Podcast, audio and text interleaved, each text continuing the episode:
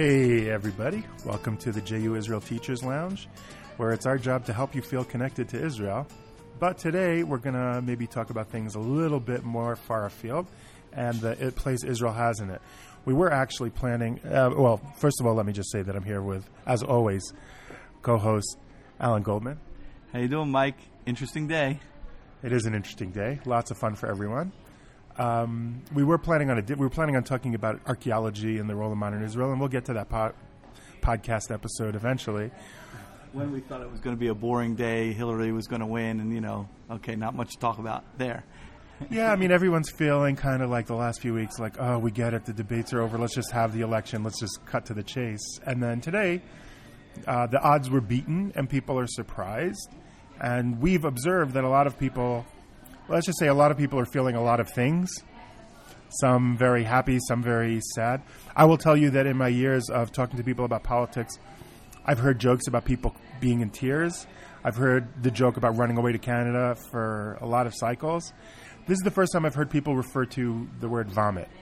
So there's de- so there's definitely things going on in this election that are unusual, and we thought maybe a little perspective.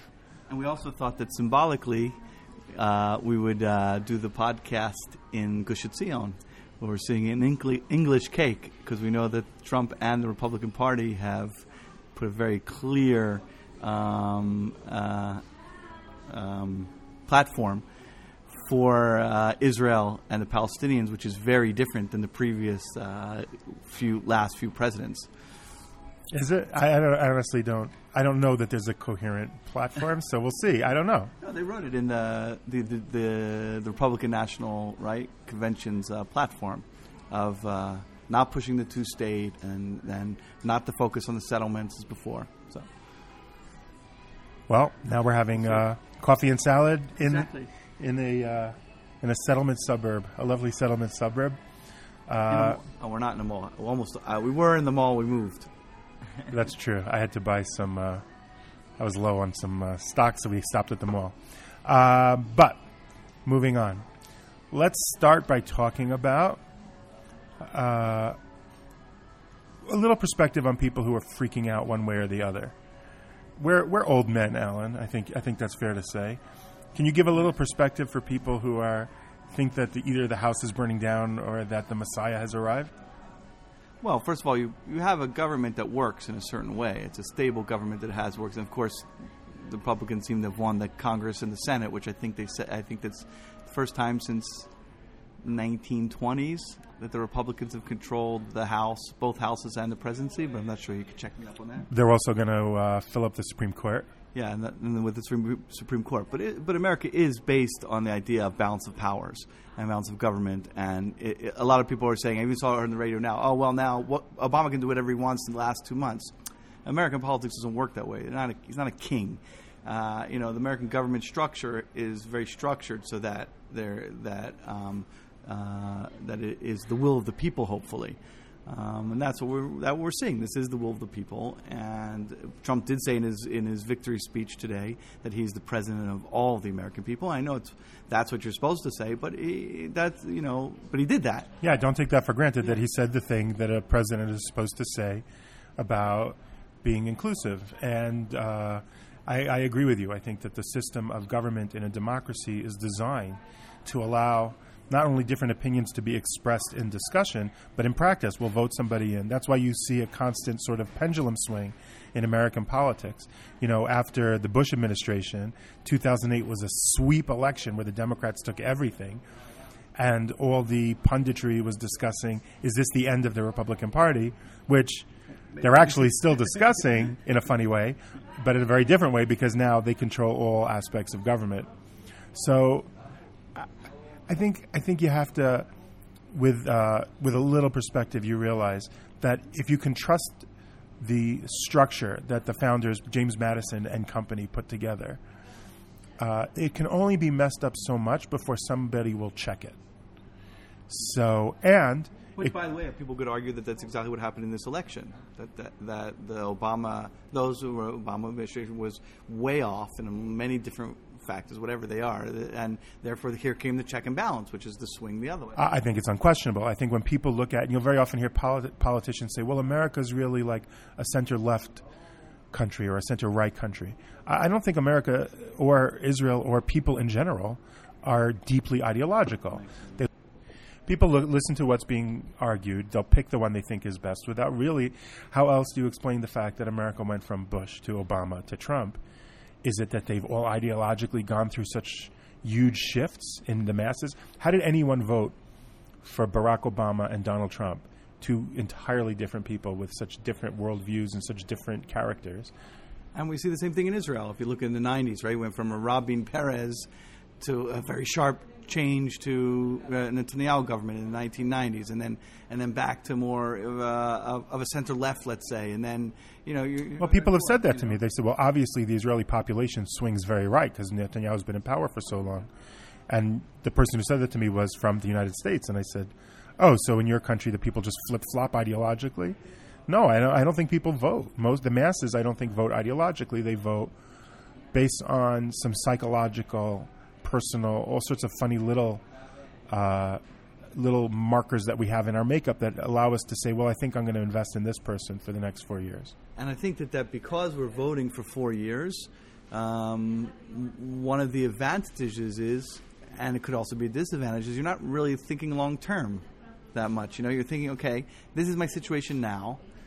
This person is offering these potentials, and I'm going to go with it. And, and somewhere in the back of your mind, you know, well, well, in Israel, you know, in a couple years, you'll be able to vote again. But in America, you figure I'll have four years. But even in a couple years, I'll have Congress to vote for, I'll have Senate to vote for, and I can change my mind. And we'll see that because you'll see that's exactly what happened in Obama, right? After the sweep of 2008, there was a swing back in the 2010 Senate, you know, Congress and Senate races, and that, and that happened. That happens all the time. So I think you're actually right that people are, are voting on much more concrete what's happening to me now. How am i perceiving my life and how am i perceiving my potential and the potential for my children? And I think I think that that's what Madison anticipated in creating a system that it would it would it would self voters would self correct if we keep the powers checked and balanced, and eventually nobody can do that much damage uh, in office. So we always have to relax, and, and I would also argue that part of what makes a democracy look, I, I don't think anyone's going to claim that um, the American systems of government are running on all cylinders. Uh, when you look at Congress, both houses, you're talking about constant gridlock. Supreme Court has, which may change now which may change now with a republican majority it may or may not. It is a Republican majority. I don't know that the, I don't know if it, it, it it's not a, uh filibuster-proof majority in the Senate.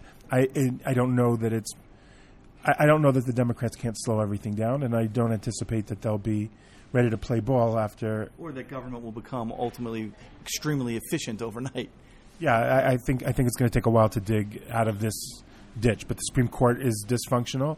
I would argue that what we've seen from the FBI, no matter what your political position is, the FBI's behavior has been, at best, unusual, but I would say pretty dysfunctional. What's going to happen there that's a good question I, I, I don't I don't know. I don't know. I mean, the, the the fact that the public distrusts all the centers of power is because they're not working well. But I would argue that they're not. excuse me, that they're not broken. That's a big difference. The only time the system really broke was during the Civil War. Other than that, the system holds, no matter what people do to it. If uh, Andrew Jackson defies the Supreme Court, the system holds. If Richard Nixon breaks breaks federal law, the system holds. what about bill clinton Bill Clinton probably committed perjury. I don't know that that was. Uh, maybe the, but but the roosters are coming home to roost now right well, you the, well that that's a different. Now you're getting into the into the weeds of the politics. i'm just i'm just throwing out you know Yeah, there's no question. But no, but it doesn't. It doesn't. If it doesn't break the system, the system will hold. I would argue that part of why the system is bogged down right now is because for the system to work, there has to be an atmosphere of respect and civility. That for the various ideas to be bandied about and for people to honestly choose what makes the most sense when you have problems that you need to solve or you have uh, objectives that you want to achieve and people are sharing ideas on the table if there's respect and civility then all ideas should be weighed equally. The reason you have different parties and different perspectives is different perspectives means they'll come up with different ideas. So that's very healthy for the country. But if those people say, well, I'm right and the other guy's automatically wrong and I have nothing to talk to him about, now your democracy is going to bog down. Um, I would say it's fair to say that for the last, what, Eight years. uh, more, more, Bush, you're saying, right? I, I would say Clinton. I would say, I, look, worked both sides, didn't they? Well, Clinton's worked both sides of the. Bill Clinton managed to cross the aisle and work both sides, but the political atmosphere became burn it down. He's toxic. He's unqualified. He needs to go to jail. Uh, you know, look, Ronald Reagan used to, after work, uh, you know, famously have drinks with Tip O'Neill, the Democratic Speaker of the House. Bill Clinton was not going out for drinks with Newt Gingrich. And that, yeah, well, that that toxicity, that burned that treating your political opponent as your enemy, is very bad for, and unhealthy for a democracy, and that's I think something that we may be getting to the bottom of, and we're going to have to. People are going to realize we have to change. And that's what that's what's been going on in Israel, certainly, um, probably since the beginning, right? You can even even pre-state when you talk about you know Begin and uh, Ben Gurion, um, but back to the Altalena affair, right where Ben Gurion in uh, eight. Right, oh, 48, of course, obviously. Um, you know, orders uh, orders the the army to fire on Jews, uh, uh, Begin's, you know, uh, Irgun, bringing arms in, right? And that amount of uh, animosity stayed for even till today for some in the Israeli uh, political system, and, and and certainly when we came back and we just had Rabin's uh, Yortzeit, right? Um, that that was the claim. That was the claim. The blaming the Netanyahu and the right for the for the um, assassination. Again, getting out of any facts, yes or no, conspiracy theories, is it right, or just creating the comment. But that is often the discussion in Israel about how um, there is that sort of animosity and that enemy sense in terms of politics here sometimes. Well, I, I will agree with you. I will say that Begin was, of course, the opposite example. Begin, even even when his men were killed before his eyes at the Altalena, ordered his men not to fight back because national unity is more important than any. Whatever our differences are, as deeply felt as they are, as vital as we think these disagreements are, if we fight each other, we're worse off. And he said, think about the Jews of the Second Temple, who started killing each other in the middle of a battle against Rome, and that was self-destruction. And that's why Begin saved the saved the state. You could say, really. I really He is, and he, he's the role model. And I agree with you that, that that lesson isn't often taken to heart in Israel and did play a part in the Rabin assassination. But look, when I was young, I used to wish that Israeli politics would become more like American politics with that civility and respect that was built in. You're my opponent, you're not my enemy, and we'll put our ideas to the test in the field of debate in the House and the Senate, and then we'll vote, and that'll be how we make our decisions. That By the way, is I think the old time, you know, tradition. Certainly in the Talmudic tradition, that's the idea. Oh, it's profoundly Jewish. It's not just American. It's not just democratic. It's fundamentally Jewish, right? We are the only culture on earth that takes its holiest book and print copies of it with people arguing all over the page about it, what it's actually saying. In other words, no matter how important it is, we have a, a sense that the truth is bigger than any one person's perspective, and so we need a chorus and of the, voices. and the truth and the truth comes out only through that debate. That's right. That's right. You can only begin to have an attempt at seeing the truth when you hear the various voices. So, look, I, I would say, and I don't want to sound Pollyannish. Oh, please do. You like when I'm Pollyannish? Uh, I, I would say this. We can't change the way our politicians are speaking right away. That takes time in the ballot, and, you know, the voting booth and things like that. But we can change our behavior. And I would say, as citizens of democracies, which I assume anybody listening to this podcast is, oh, we do have actually lots of listeners in North Korea. Shout out to them. Hey, we have some in Australia. Come on. We do have in Australia. Yes, that's right. The five people who listen to us, I think one of them's in Australia. Uh, but I will say this that we love everyone who listens to our show deeply and would love to hear from you and what you think. But I would say this that we have to start changing our behavior individually, and we have to start modeling the type of political discourse that we want to see return. And I would even argue for demanding it. In other words, I've been doing something really since the Bush administration that when I feel that criticism of the president or the administration is too uh, nasty, disrespectful, personal, instead of respectful, I've been telling people I, I don't talk that way about the president, and I would, you know, let's talk about the policy disagreements and criticize him. You do that in a democracy, but civilly and respectfully. And I, I've, I've been seeing good results. And, and what's nice about that is you go from different. If I did it in a Bush administration, and then I'm talking to somebody during the Obama administration, I say, remember when I said that about Bush? Well, now I'm saying it about Obama. So, and and vice versa, like friends who were. So either way on the side of the aisle, and people listen. People, I've found that in general, people say, you know what, you're right. You're right. That's a good point. I think part of that hyperbolic. Listen, I like Samantha Bee's show. I think it's a good show. She ended her most recent episode by saying, Everyone go out and vote. That way, if we elect Hillary, students studying AP American history won't even have to know that Donald Trump existed. And if you don't go out and vote, then students studying AP Trump may never know that America existed. Now, I know she's a comedian.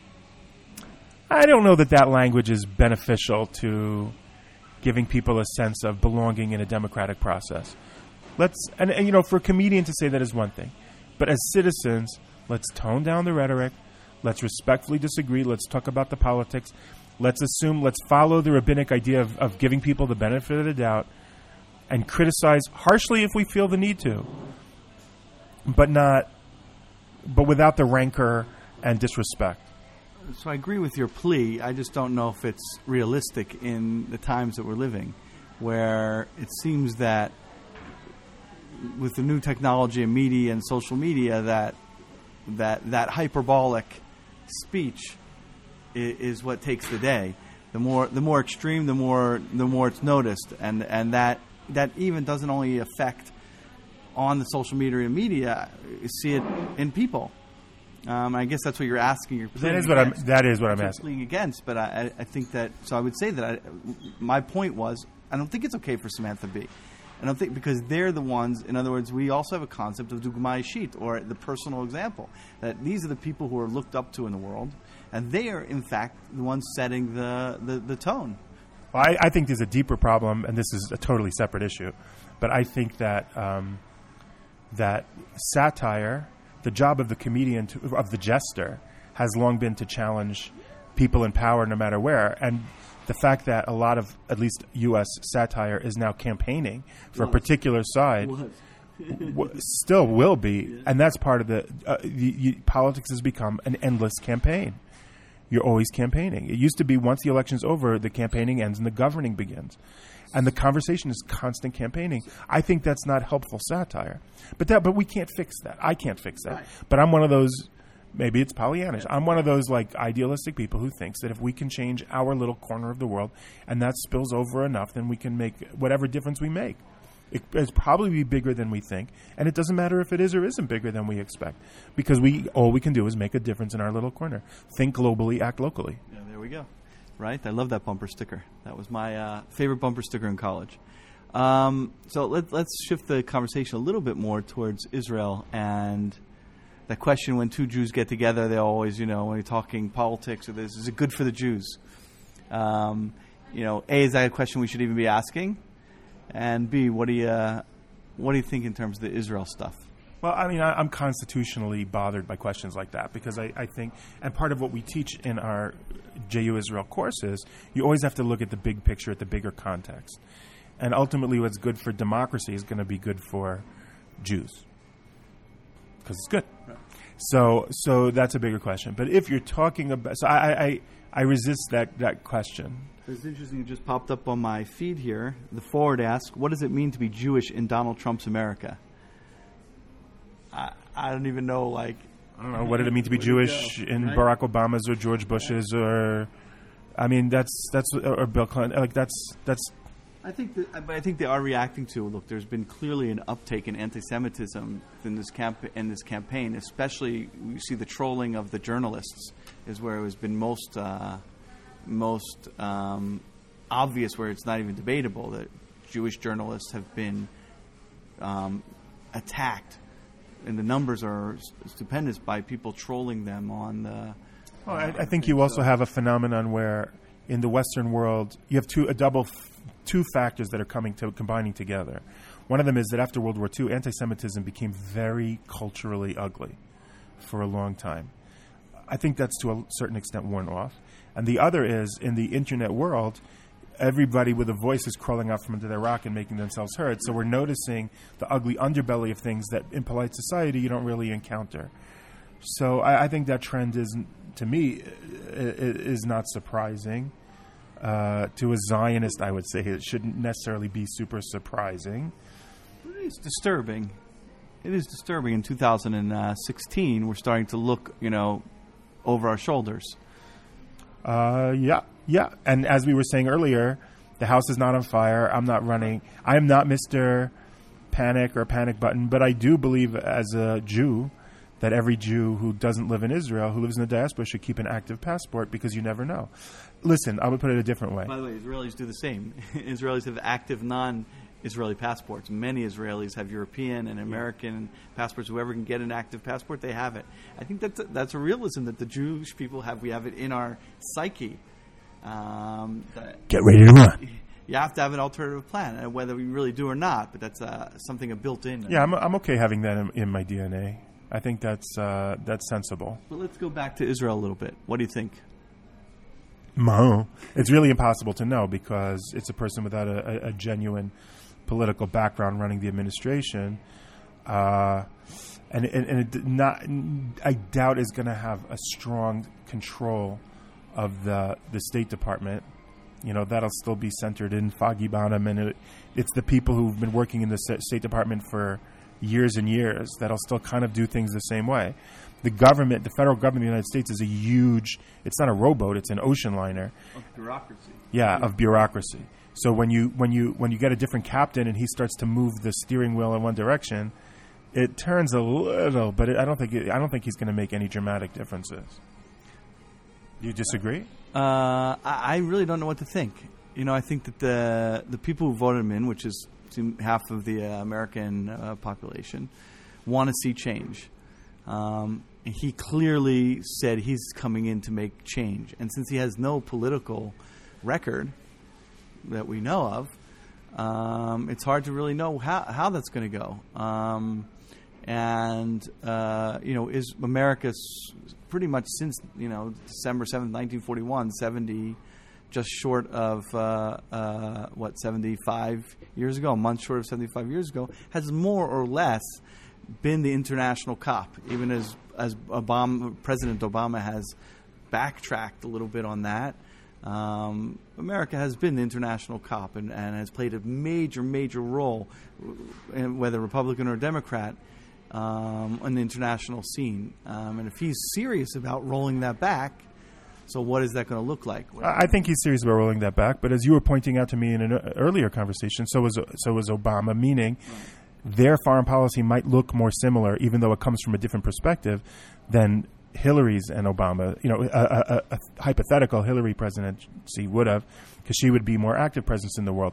But I think that's getting at a different point, which is. America is a declining superpower. The 20th century was the American century. The 21st century was almost never going to be. I mean, what are the odds that Amer- America entered the 20th century as a minor power? It entered the 21st as the superpower. What were the odds that it's going to enter the 22nd as a superpower? They were never great.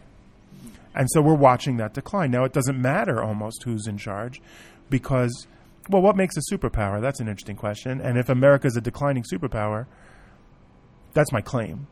How do you define that?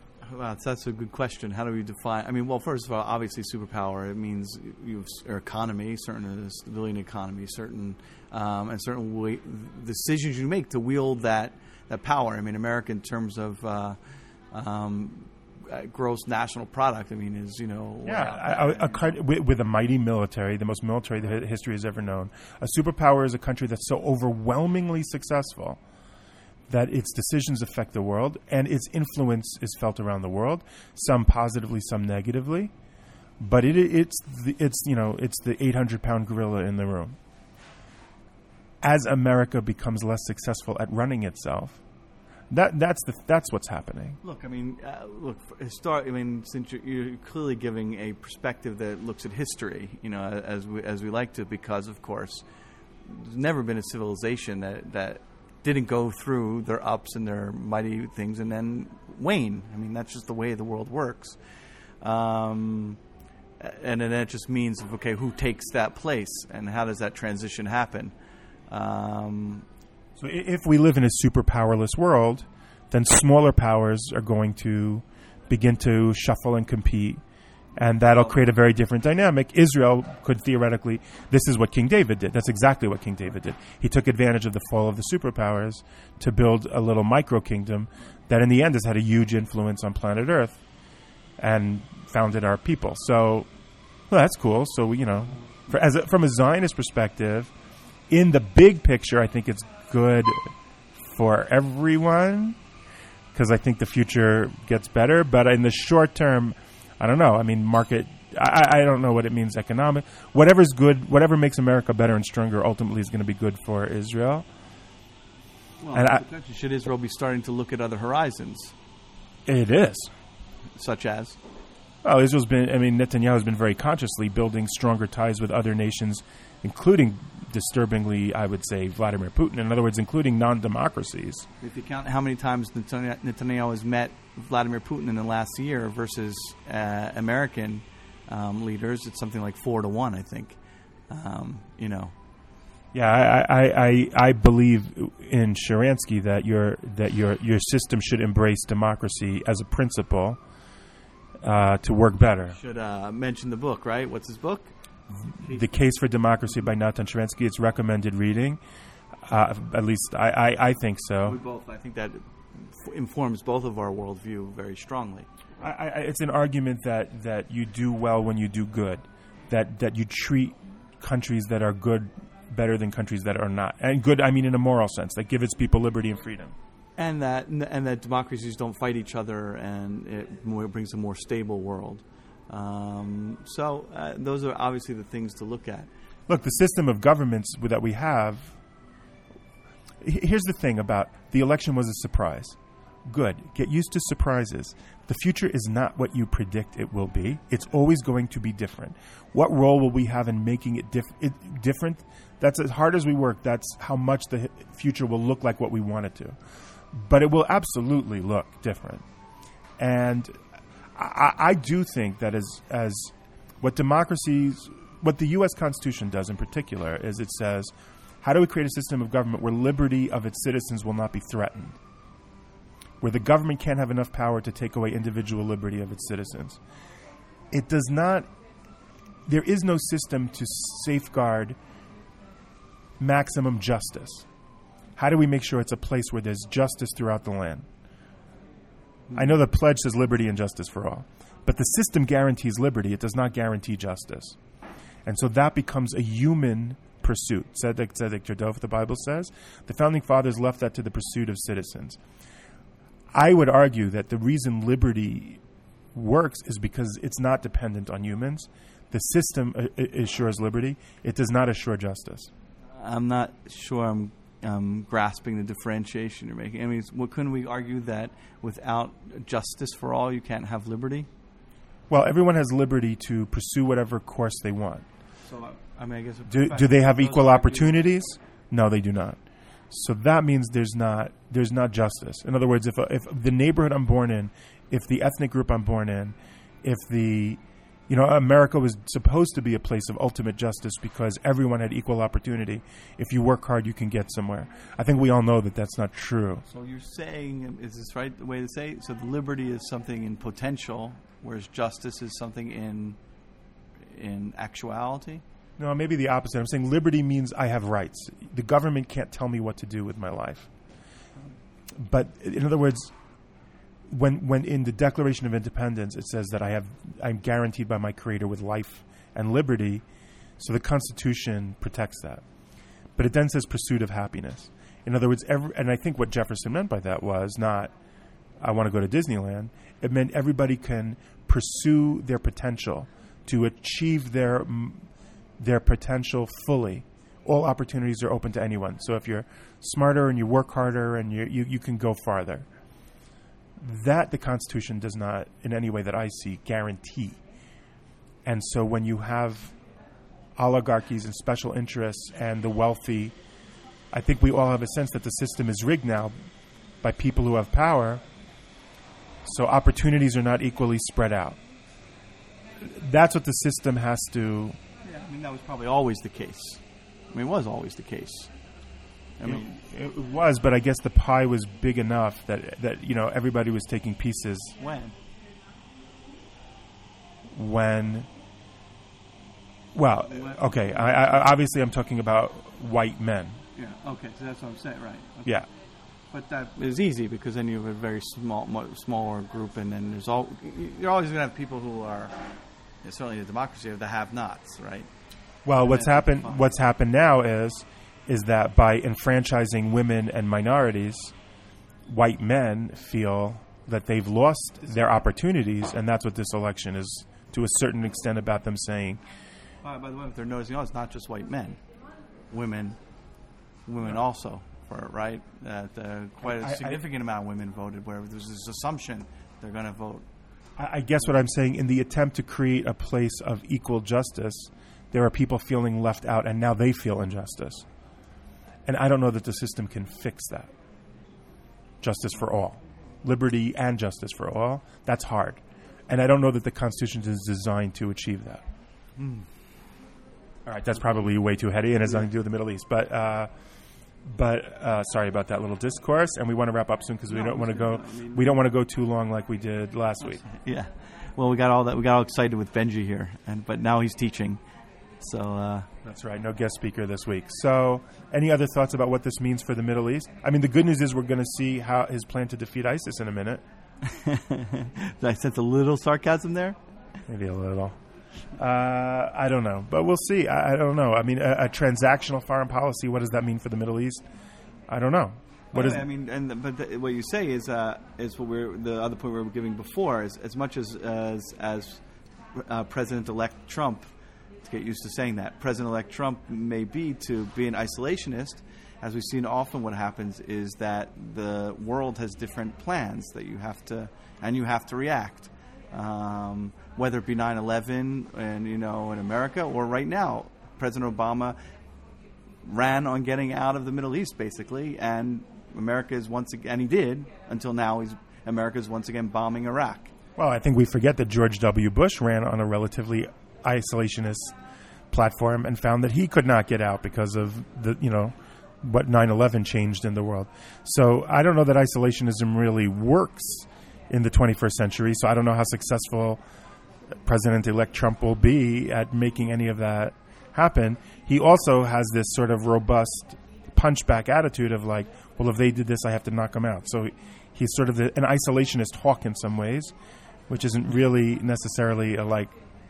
I don't know what that. It's true, but it just doesn't. One hundred percent right. I just it's a we're just I guess this will be very interesting next. Uh, at least the first hundred days. I can't wait to, for, for the first hundred days. Right, talk about the first. 100 Well, he said he's going to fix everything and change the infrastructure, and everything will be Class A in the first hundred. So, at any rate, what would you? How would you sum up our talking points today from this episode? I don't know. I don't even know. Um, uh, well, we started. We started with. Um, Don't panic. The system, the Oh, system, right, the system tends to hold. However, learn to live with surprise because you can't predict the future. So expect it to happen again. There you go. That was a good job. you clearly have your mind uh, on the game right now. I, I don't know that it's on the game, but look, after 2008, the Republican Party is going to be destroyed, and then 2010, the Democrats were swept out of Congress. I mean, this is just this is how things work in a democracy. Um, be positive, be respectful, and uh, let's make a difference in the world. And let's remember that that ultimately, it's not governments that make the world better; it's the people that make the world better, and that's our job. So it's a good reminder that if we're waiting for our leaders to fix things for us, by the way, either way, whoever you voted for, right? If you voted for a Republican, then that's that's their argument. And if you voted for a Democrat, then you're saying, well, I guess I can't count on government. So the Republicans, I guess, were right. And now we're going to see if they're right about a whole lot of things because they totally control the government. So let's see if the Republicans can prove their case now. But either way, uh, it's a good reminder that the world gets better when we make it better. We don't wait for our leaders to make it better, we make it better. And we have to have more of a not only respectful and civil society, but a, a society based on the idea of giving and volunteering. Ask not what your country can do for you, but what you can do for your country. So take it as a good learning moment for patriotism and appreciation of democracy and the hope that it brings to the world. Goodbye from Gush Etzion. See ya, which is sort of in a democracy. Take it easy. Everyone enjoy. Have an ice cream. That's what I did. It'll make you feel better. If you're happy, it'll celebrate. If you're not happy, it'll make you feel better. Bye bye.